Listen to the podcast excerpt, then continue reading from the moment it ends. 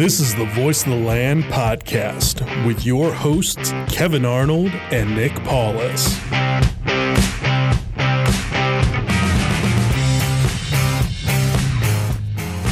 We're back.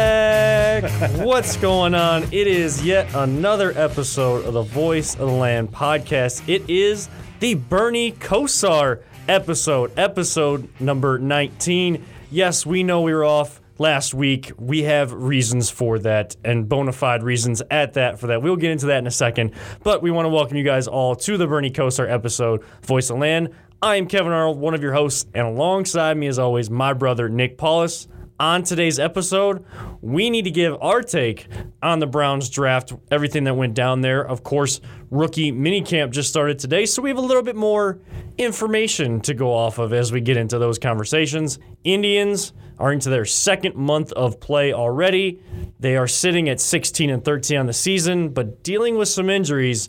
We're going to talk about the significance of those injuries moving forward and where this team really needs to pick it up as they go forward to try to make a run in the Central Division as they've done the last several years. And we may end with a little hockey talk combined with soccer. There might be a rant of the week in there somewhere. We don't know. We'll see how much time we have to get to it. we'll squeeze it in, I'm sure. Yeah, because I think we need to give at least reactions to Marvel because we usually have that going on.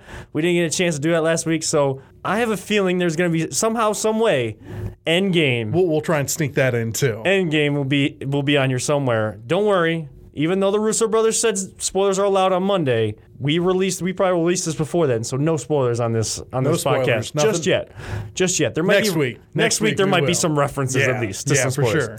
But before we get into all that, remember you guys can follow us on Twitter at VTL underscore pod. Follow Paulus at CLE underscore Paulus on Twitter. Follow myself at Kevin in seven. That is K E V A N I N S E V A N. Play on words. We love words here. Words can be difficult. Wor- words are hard. Yeah. Words are tough, yeah. Hashtag words are hard, but oh so fun. Remember, you guys can always find us on Google, Spotify, Apple. Um, we always post through Anchor, but you guys can find us on several different platforms. You can find us everywhere. Before we get into our draft analysis, I guess, Paulus, what's been going on, man? Do we want to update the people on on the reason we were off last week? Well, the reason why we were off last week is because I had a little bit of a, you know car issues, you know something that you know we're getting hooked up right now. Hopefully, my brother-in-law is a great mechanic. You know he has his own uh, he has his own shop. You know for the most part in his uh, in his garage. I mean we're talking like state-of-the-art stuff that he has in there. So uh, he definitely has the hookup going on right now. We're hopefully getting it fixed up this weekend, and uh, won't be you know having to drive other people's uh, vehicles.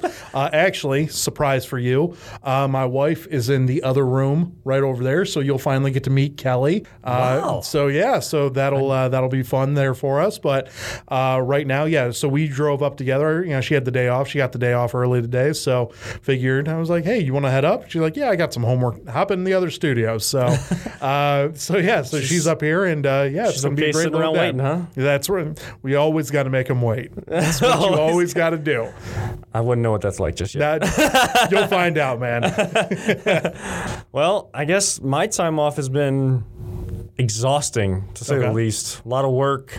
We may have some we may have some news coming up here about the podcast. Okay. Some additional Oh yeah. some uh, some new ways of getting access to this podcast. Had a had a meeting this week. We gonna leave it at that. Keep it on the DL. Mm, yeah, keep it on the DL for now, but just be on the lookout for some updates on that.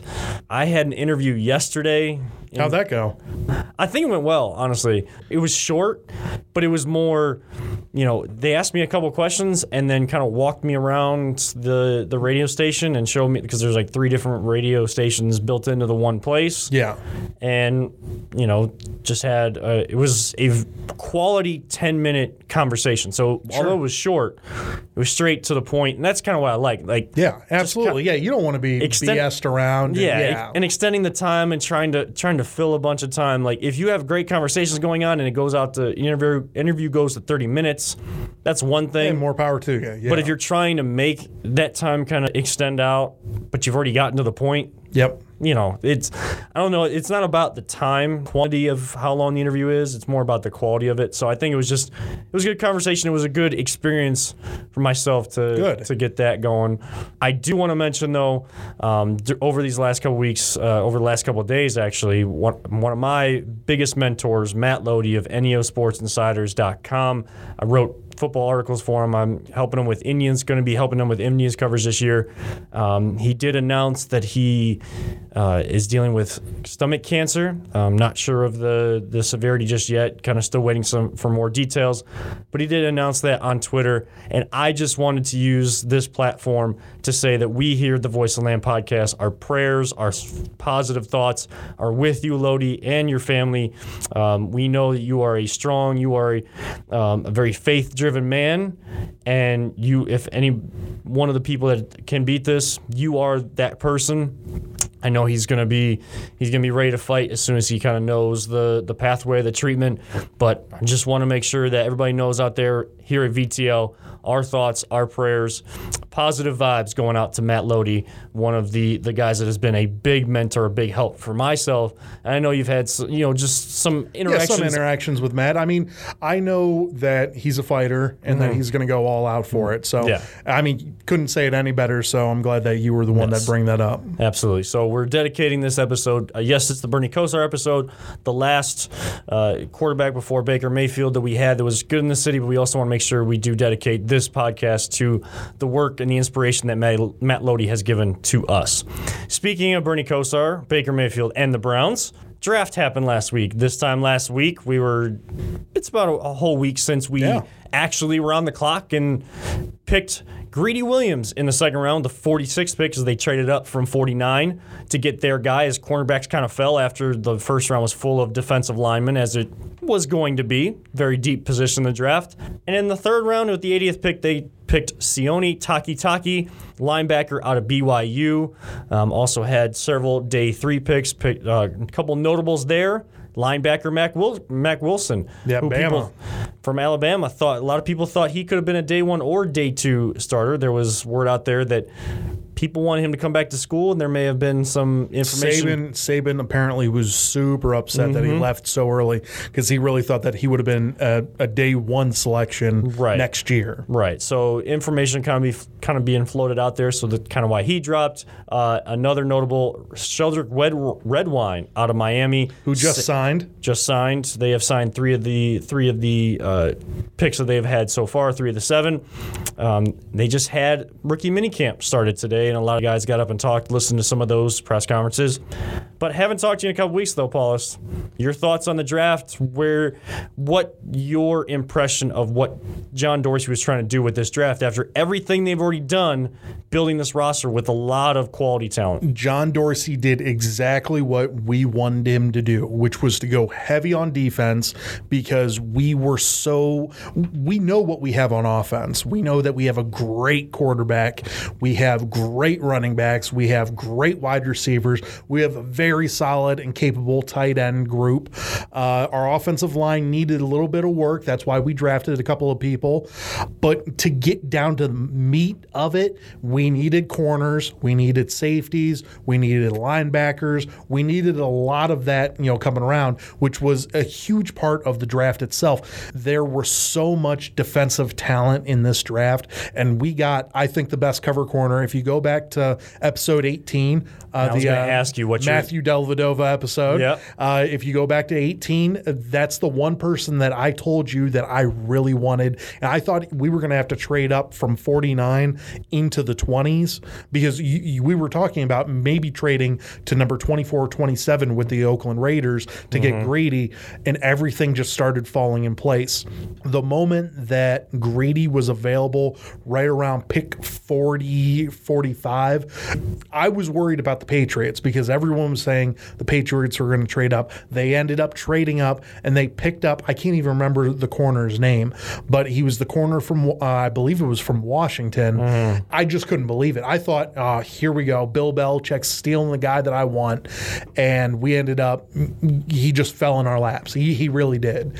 Uh, I know we had to trade, I think it was number, it was number 144 or something to get Yeah. him. I'll do that all day. You give me the the best cover corner in the draft.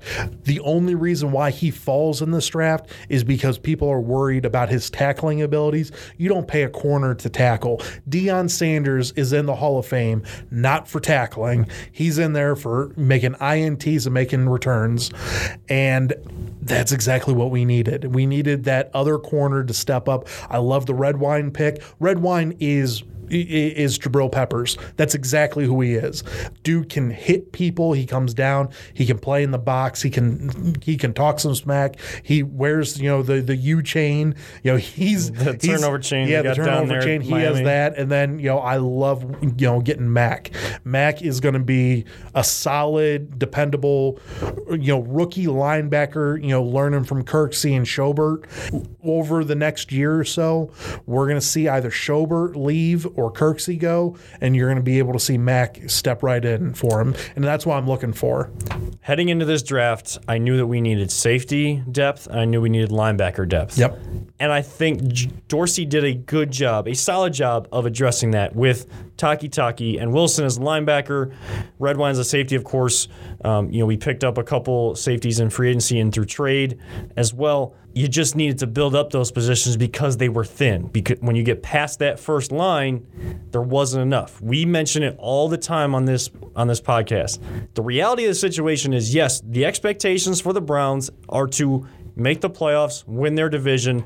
I'm still of the belief that people that are just saying Super Bowl or bust already are going too far. You have to you have to get to that point, learn how to win at that point to get to get there. Now, if we go to the Super Bowl next year, that's that's great. I think that that's more icing on top of the cake, cherry on top of the ice cream, however you want to say it. Not I'm expecting to go all the way that point and then not you know That's or fair. else I anything mean, else is That is fair, but I think with the talent that you have, I think you have the most talented team Right. in the NFL. Right. I think if coaching works, it works for us. All Freddie has to do is maintain the offense and make sure that he can handle the egos. There's a lot of egos on this team. If one guy starts thinking about himself, we're going to start falling and there's going to be some issues. Everyone has to be in for the team mentality. And if everyone is all in for the team mentality, no one has a more talented roster. You could theoretically win the AFC. Right. And the fan in us says all that. And the Sure. fans out there, that's why that's why they're putting that kind of expectation or having those kind of dreams already from two years removed or barely two years removed from 0 and 16 to thinking Super Bowl. But you brought the biggest point. The ifs that are with this team. Yes, it's a lot of talent, but now they got to find that chemistry. They got to find that cohesion. Freddie Kitchens has to control all the Eagles or has to make sure that he sets up a system and allows what culture has already been developed to continue to develop where players take it upon themselves to hold themselves and each other accountable on this team so that egos are checked at the door and winning is the most important thing. What fans have to realize, and here's a reality check, what we bring all the time. You have to realize that a team has to go through the actual process. And teams that win the Super Bowl do not win the offseason. So it seems like the Browns are the biggest storyline in the offseason. A mix of negative and positive, but there is a there's a sense of all this emotion and anticipation in an offseason. You have to win on the field. And that's I get that. I, I 100% get where you're coming from. and I'm not trying to I'm not trying to downplay or crush any dreams or Sure. anything of that nature because I'm a fan and I want to go to the Super Bowl. I want that feeling. I just want to make sure we temper expectations and see what's really going on and what has to happen moving forward. What are the steps? The biggest word that people don't like in the city of Cleveland is the word process. LeBron started to make that word okay again, especially after winning a cha- winning a championship Sure. and continuing to preach the season is a process.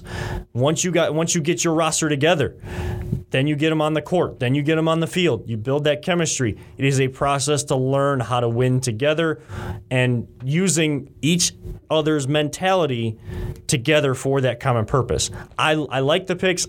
I got to say I was I, I was kind of on the fence when we picked up Greedy. I kind of wanted, uh, was it Justin Layne? Was the Corner from MSU. yeah the, the local product? State. Yeah. local products out of, out here in Northeast Ohio. And my questions with him is tackling because you have two great cover corners, and Greedy Williams is a great cover corner. He covered some of the better wide receivers in the country. You're playing the SEC. You're going to cover speed. You're going to cover team all defense twice. Right.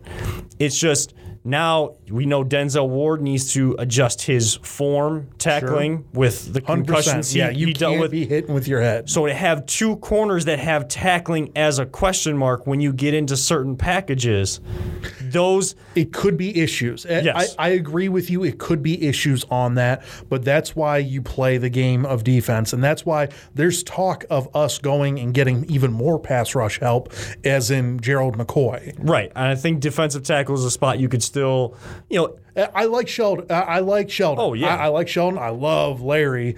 You know, I think that you need a little bit more depth and getting Gerald And rotational McCoy in guys, here. like- yeah, absolutely. Yeah. and it's not even like I'm looking for a name like Gerald McCoy. Like, and you'll just keep adding name after Yeah. name. I'm not looking. I I don't need a Gerald Right. McCoy, but we need more than Jamie Meder. Let's be honest. You know, like there's there's a lot of help out there that that could still benefit us, and I think that you know Dorsey's going to bring in the right Hmm. people, and and we're going to be able to go from there. I'm not too worried about. Once again, I'm not worried about the talent. I'm more worried about the egocentric mindset that we have in this locker room. I think. Baker is the alpha of all alphas Mm-hmm. in this locker room, and I don't think that he's going to be, uh, you know, the the woe is me mindset or, or you know get down on himself if you lose two games in a row because it's going to happen. You know, no team is going to go undefeated. It, it just doesn't happen in the NFL, and I think Baker has the right mindset of, and, and he's been talking about it the entire offseason, just like Freddie Kitchens. You know, our roster looks good on paper. Whoop de hell, it doesn't mean a damn thing unless we start playing, you know, on the, on the field and you know, and start doing work. And that's why I'm not too worried. And I, this is a little off track, but everyone was so concerned about Odell not showing up for the voluntary mini camps, and it doesn't Yeah. bother me one bit because what's that word? Uh, voluntary. It doesn't matter as long as he shows up to the mandatory. And he, honestly, as long as he shows up on September 9th or 13th or whatever the day is, you know, for our first game of the year, that's all that matters.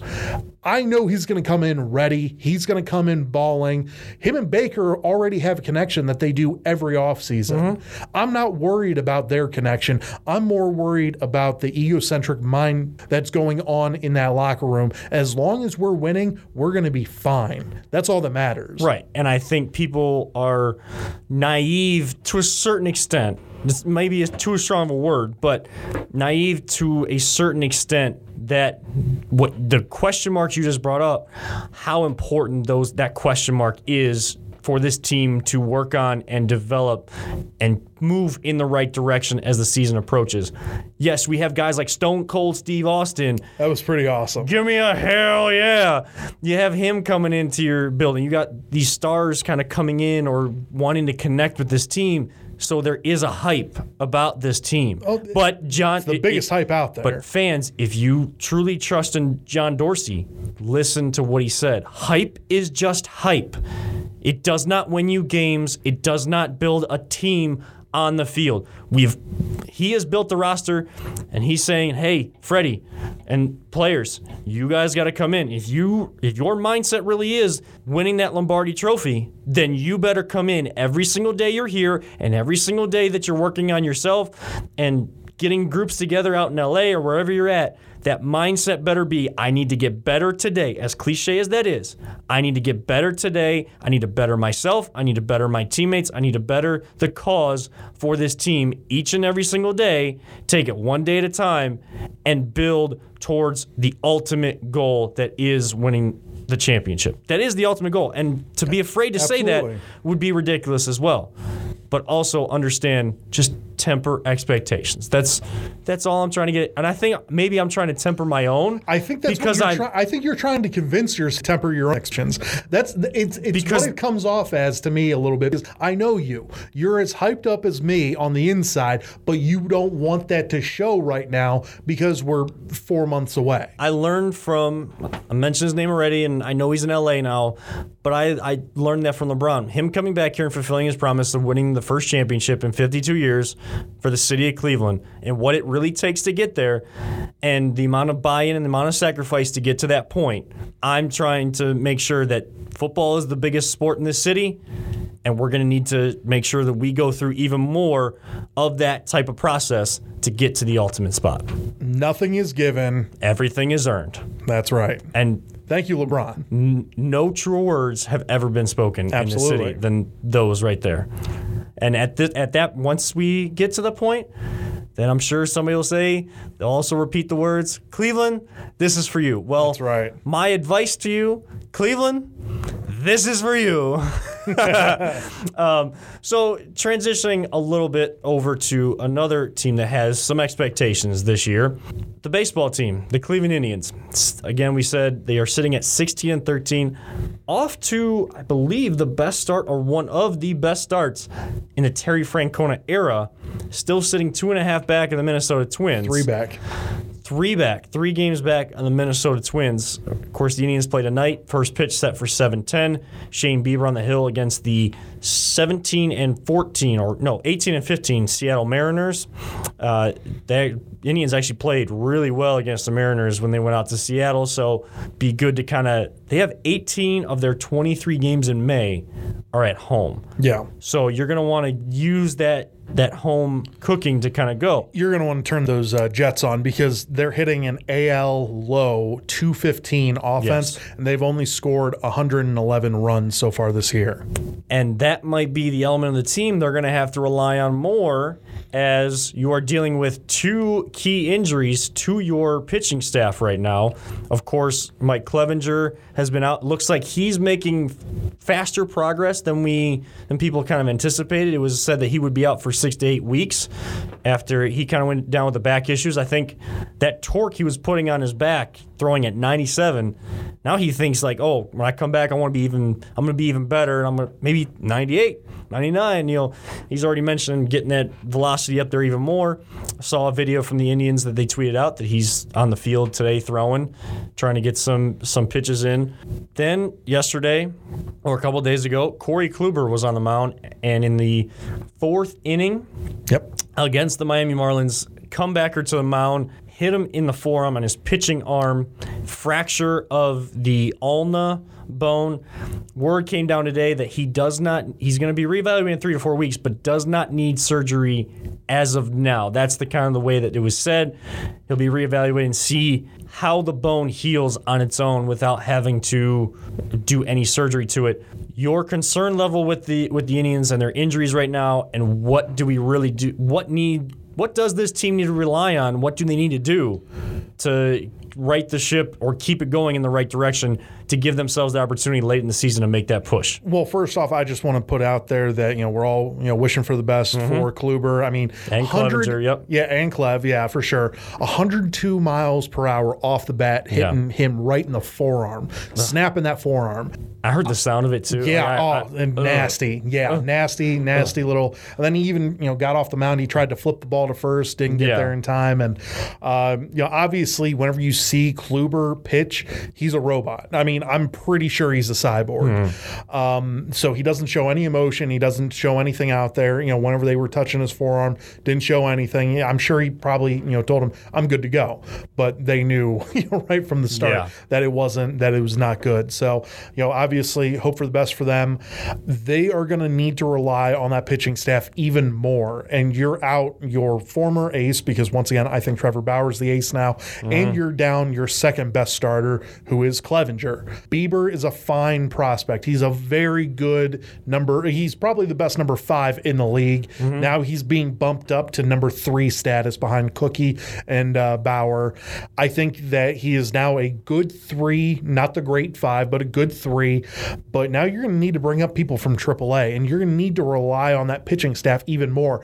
And there's there's a stat out there that Bauer's already pitched like 90 pitches over any other pitcher in the entire league so far. He's pitched another game on top of everyone else so far. It's because we leave him out there and he pitches 100, 110, 120 pitches, you know, every outing that he goes out there and he keeps walking people. Yeah. I don't get it. He's he's more concerned about finding how to throw a certain pitch than he is trying to get someone out. He keeps working on things because he thinks that he is the the most rubberest arm of all time. That rubberest Yeah, isn't want- a word, but you know, I mean, we're the day naive. I think. yes. the- I it may have been a little strong talking about the Browns, talking about Trevor Bauer, naive to the fact that he can just go out there and pitch as, as long as he wants and be extended as long as he can in the game for his physical stat, stature and conditioning.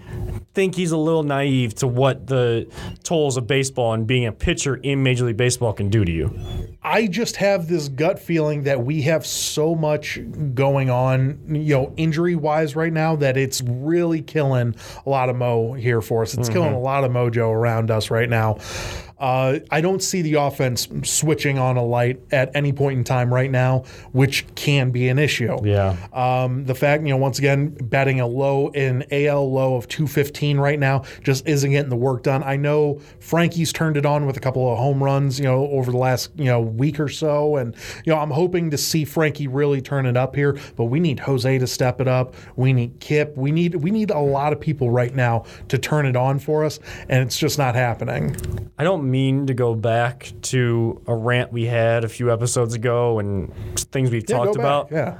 But these injuries, as unfortunate as they are, and you wish for the best, they are now highlighting even more the inability for of of the Dolans, honestly. Yeah. The the the naivety of the of the Dolans in the offseason thinking, you know, yes, we're gonna cut all this payroll, but you're not going to kind of reset the reset the deck. Like you you you're hearing from your front office, who a lot of people trust that yes, we're still contenders, we still have this talent, and you didn't supplement it with quality Major League Baseball There's starters Yeah. for less than you're even you were even paying one person in Edwin Encarnacion, that money could have been used towards two or three guys to add depth to this roster and depth to this lineup to make it more potent. I'm not looking for some you know, I mean, the Yankees, they're not playing well right now. Red Sox, they're not playing well right now.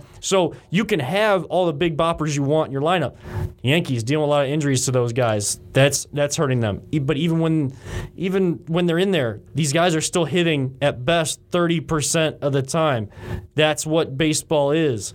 So it's great to have these big names in your lineup. You have to create a professional baseball lineup that is going to be consistent and not just you're relying on one or two guys and then hoping, hey, this guy in the bottom part of our lineup is going to step up today. Then tomorrow, this guy in the middle lineup is going to step up. No, you need guys that are going to be consistent throughout and actually establish a major league roster. And now, all of those downfalls, all those pitfalls of this roster, of this lineup over the last couple years, on why you've been ousted in the first round the last couple years, they are coming back to bite you, to haunt you, and something needs to be done. Now, I know Terry Francona mentioned in his uh, press conference today there was information that the beat reporters were putting out that the team was going to have a meeting today, I believe, with Terry Francona in it, just to kind of come together and you know talk about how the injuries are going to affect them and really express to one another how each person's going to step up during this difficult time.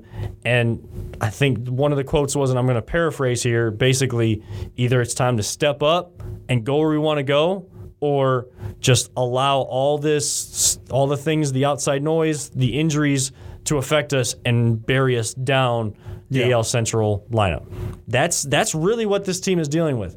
And like I said, I do, I hate to harp on it so much, but that's that's the truth of the matter is that the lineup was not supplemented with enough enough depth, enough quality professionalism to overcome moments like this. I'm really hoping that we have a couple of people in the farm system that are just going to blow the tops off the roof. Obviously, that's what we're all hoping for. That you know, there's a couple of pitchers on there that we're like, you know what, that come up and actually show up and, and do really well for us. Uh, But you can never count on prospects. Yeah, I mean, you, you don't want to count on prospects unless their name's Vladimir Guerrero Jr. You know, like that's Yeah. the only person that you really can bank things on. But we don't have anyone like that in our farm system. At least not the top or you Not know, the top. Le- I- level right I now. cover the captains. There's a there's a guy by the name of Will Benson. That can smack home runs all day, but Yeah. strikes out every other and, time. and actually playing a lot better this year down in, in- down in Lake County. Sure.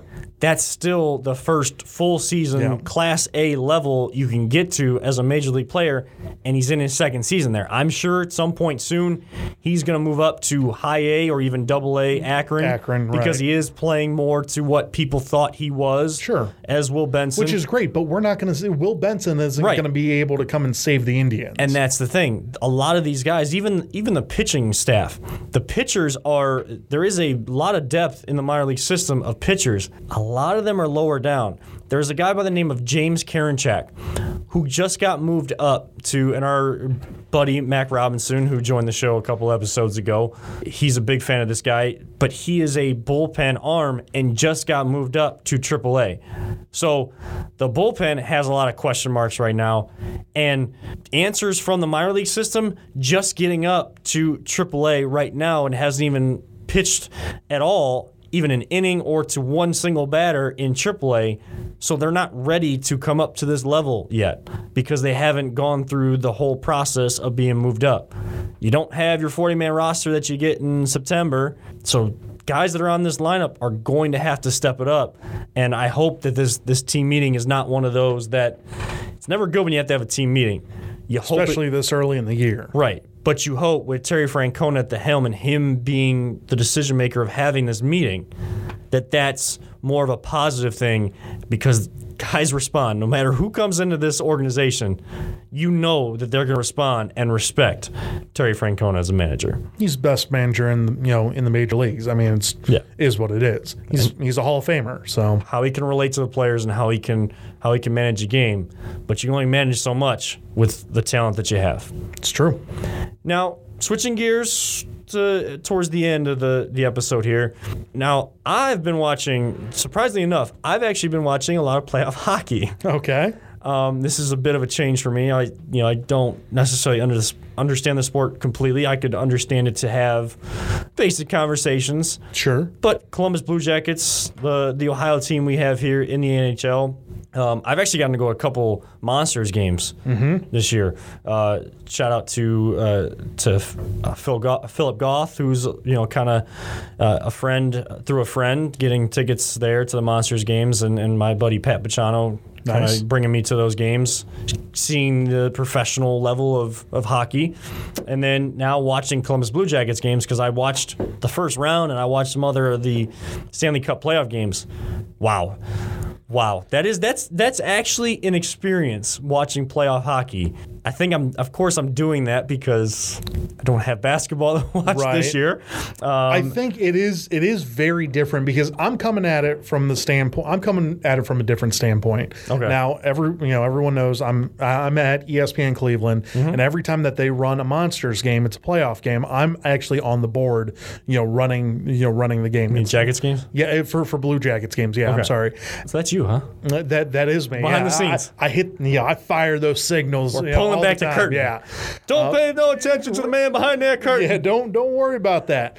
But I like going to hockey games. Let me put it that way. It is a I better experience being at the game than watching TV. Watch a freaking hockey game to save my life. I just can't do it. And why I- is that? I- because I, I, that's how I was. the atmosphere isn't the hear it. same. The the atmosphere is not the same. And I'm sorry. I got to call people out about this. Uh-oh. I'm not going to call names out, but the all right, you can name me. It's all right? No, no, no, no, no.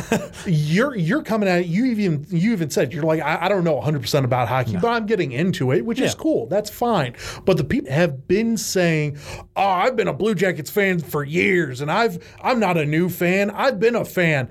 The hell you have been? No way in hell have you been, man. There is no doubt in my mind that that the bandwagon is so strong for the Columbus Blue Jackets. Oh, wait till the Brown season, man. I, I get it. Oh, oh, believe me, I get Right, that. right. But there were people going back and forth with Boston fans yesterday about how strong Columbus tradition's been. They've been around for 20 years. No one gave a damn about them. They hadn't won one freaking playoff series until oh, what, the last series. You know, the first playoff series that they won was against Lightning, which is a historic series. I'll give you that. You beat the team with the most wins Mm-hmm. in NHL history. You know, we're tied with you know the most Yeah. wins, which and the Monsters great. knocked out their AHL affiliate, which their is perfect. affiliate. which is perfect. But to say that you're a fan or that you've been, dude, you're just fan strong, man. That I hate it. I hate the fact that people are coming out of the woodworks right now because it reminds me so much of like whenever LeBron left Mm-hmm. to go to the Heat, and everyone was like, "Oh yeah, I've been a Heat fan for years. Oh, I loved it whenever D Wade and Shaq teamed up." Oh, They were. LeBron fans. Bull. Yeah, you're Bron fans. With them, though, you don't even know a player on the Columbus Blue Jackets. I guarantee you, not you personally, but said people on Twitter. because nobody can see this, but you're looking at me. I, I, I'm I'm looking at you, but I'm looking at you as if you are a Blue Jackets fan. You know, like I'm Right. looking at that, and it just bothers me because I I hate I hate bandwagon fans, man. Right. You know, it, it's the worst. I hate that. I would consider myself a Blue Jackets supporter. That's fine. Turning into kind of becoming a fan and a- and a, and a I guess intrigued by the sport. But for people to say, I've been watching it for years, Right. you hadn't watched a damn bit of hockey ever. and as fun as the Brown season we expect to have this coming year, I have a feeling I'm going to get a little frustrated by that too. Yeah. There was a reason, not just because we didn't call this podcast the Voice of the Land, just just because of Larry Drew wanting to just be called the voice of the the voice of the Cavs. That influenced our name, but that transitioned and we liked it. The name stuck with us because we really are the voice of the land. We are the voice of fans. We try to be the voice reason for fans, but people that have been fans of this, the teams in this city all our life. So if anybody tried to question you or I, Oh yeah, you're coming at the wrong people. don't. Yeah. I'm telling you right now, Yeah. don't even try. If you are thinking it, if you've listened to this episode, you're listening to the first time, and you want to come at us for that, Good luck. good luck. That's we'll leave it at that. Yeah. In terms of the Blue Jackets, yeah, I become somewhat of a, a supporter and you know enjoying it. Went over somebody's house last night to watch the playoff game. Of course, they lost last night four one. That series is tied. You know the you know the Boston person that really annoys me. Say it. Barstool, Barstool. president But yep, Dave Portnoy. yep. I, don't no, I actually I don't I don't follow that dude on on No, Twitter. I don't either. yeah, no, I'm No, I'm good. I can't eat pizza anymore because lactose intolerant, whatever. I do love his pizza reviews. I'm not gonna like lie. yeah, that's what I was gonna Yeah. say. Like I kind of like those, and I I'll, like if I'm on Facebook, like if I see one or like it pops look- up in the video feed, Yeah. then they start popping up. I just keep watching them. I'm I'm the same way. I do like those, but that guy's annoying, man. Dude, it's I can't stand barstool sports. Period. I can't either. It- it's total bro centric. yeah. I, I just don't like it. I like to have my meat. Chad and potatoes. Brad's, Chads and I, Brad's. I can't stand it. I, I can't stand it. And one of my buddies um, is a huge proponent of Barstool Sports. And I don't know how you, you know what, you know, not breaking news, but it came out a couple days ago. But Booger McFarland is going to be on uh, Monday Night Football. Mm-hmm. Yeah. He's going to be the new Yeah. analyst Yep. for it, taking over for Witten, which I think and is people aren't going to be obstructed with the the McFarland machine, uh, machine that was Right. going across the But- sideline. But the whole point about and me bringing this up is that a lot of people were really into getting Pat McAfee on Monday Night Football. People it's like there was hashtags out there. Mm-hmm. People were legit trying to get him to go on there. I don't understand. You know, there's people that want Pat McAfee to be our kicker. Has he been posting videos of him like kicking field goals instead of I'm good. Nope, I'm good. I'm good, man. Eh, Like, don't get me wrong. He's a fun podcast to listen to. Yeah. he do, he is hilarious. He's But where I he's supposed to be in the. WWE. Exactly. I don't want to hear him, you know, debating on, you know, if Dallas Cowboys should go for it on fourth and three, you know, at the 30 yard line. I don't care about what Pat McAfee, ha- you know, what his whole deliberation is going to be on that. I don't need to hear that. Yeah, that uh, bro. It's, it's bro sports. Yeah. Right, bro sports that, like we said, Chads and Brads, that fraternity style thing. Like, there, it's cool to a certain extent. They just, it's so much. It's so inundated with Barstool. And tried to follow them on Instagram for a little while, and I was watching their stories. I got so annoyed, I unfollowed it. Like, I, It's too much. It's it's too much. You, you know, you mentioned Pat McAfee. I enjoy listening to him, but I can only do so much. And there's only certain moments where you should have that kind of analysis, that kind of angle that you're going to take. You put him in a Monday Night Football thing, again, too much. Going to be inundated with it. He's fun to listen to. I laugh. I know our buddy Tommy Caroselli loves the duty. Like he swears by his podcast and stuff, Yeah. but it would be too much for the elements that you're in. There is a certain there's different levels of professionalism and the different angles, the different positions you can be in in sports broadcasting. Things we're still learning, but we can already tell. Barstool, you're doing too much. Yeah, way too much. Doing too much. Just random quick question. Uh, Marvel?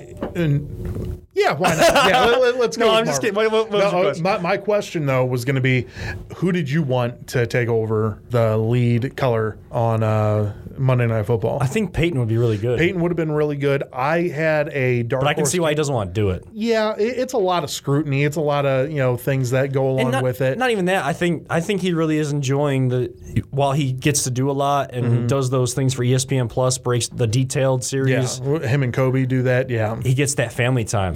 yeah. Which is, hey, more power to you. Yeah. I would have loved to have seen Nate Burleson. Oh yeah, Nate Burleson would have Nate been Burleson is- awesome. is, it. really good. He would have been awesome at that. I, I was really looking forward to seeing either Peyton because you know Peyton's been doing a ton of stuff for ESPN. Mm. You know, you're talking about the ESPN Plus, and they're doing a ESPN NFL 100. sort yeah, of where he's going to go around and talk to like Joe Joe Namath. He's going to talk about all the greats, and you know Jim Brown. I saw having fun and- moments with them, like Absolutely. that SNL version that you know in the commercial, the, kids. the funny, yeah, the funny side of Peyton, but also Yeah. the serious side and his ability, his knowledge, his intellect to break down the game. it would have been awesome to see that on Monday Night Football. Right. It would have been Yeah. awesome to see that, but I think the series that he's going to come out with that documentary series, Yeah. that's going to be something that would be worth it to kind of subscribe to ESPN Plus.